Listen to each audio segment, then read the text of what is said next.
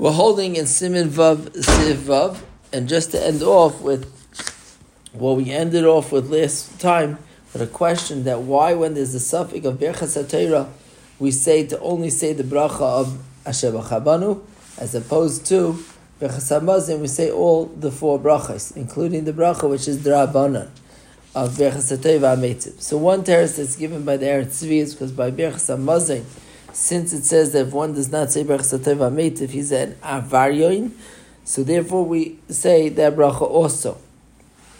Rav Moshe Feinstein in Igros Moshe, Ayr Chaim Chali Beis, Simin Gimel, is masbid that the two brachas of Berachas Torah are different. One is a Berachas Eidah and one's a Berachas Mitzvah. Therefore, the Berachas Eidah remains as a Doraisa, so that one we repeat.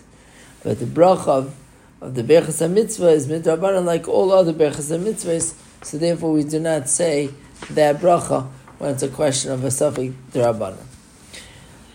That which we say over here, that when there's a suffix, one should not say the bracha, and instead just continue.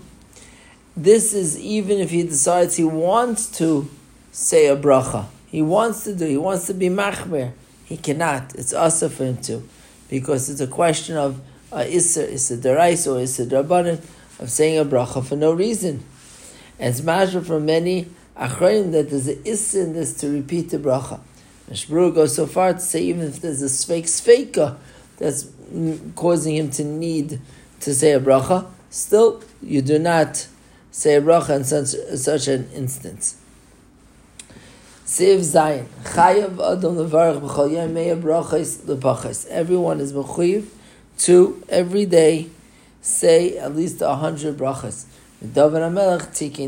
There is a question whether this is a chiyuv da'iraisa or drabanan. This takana that David Amelech instituted was he establishing a issa da'iraisa or issa drabanan.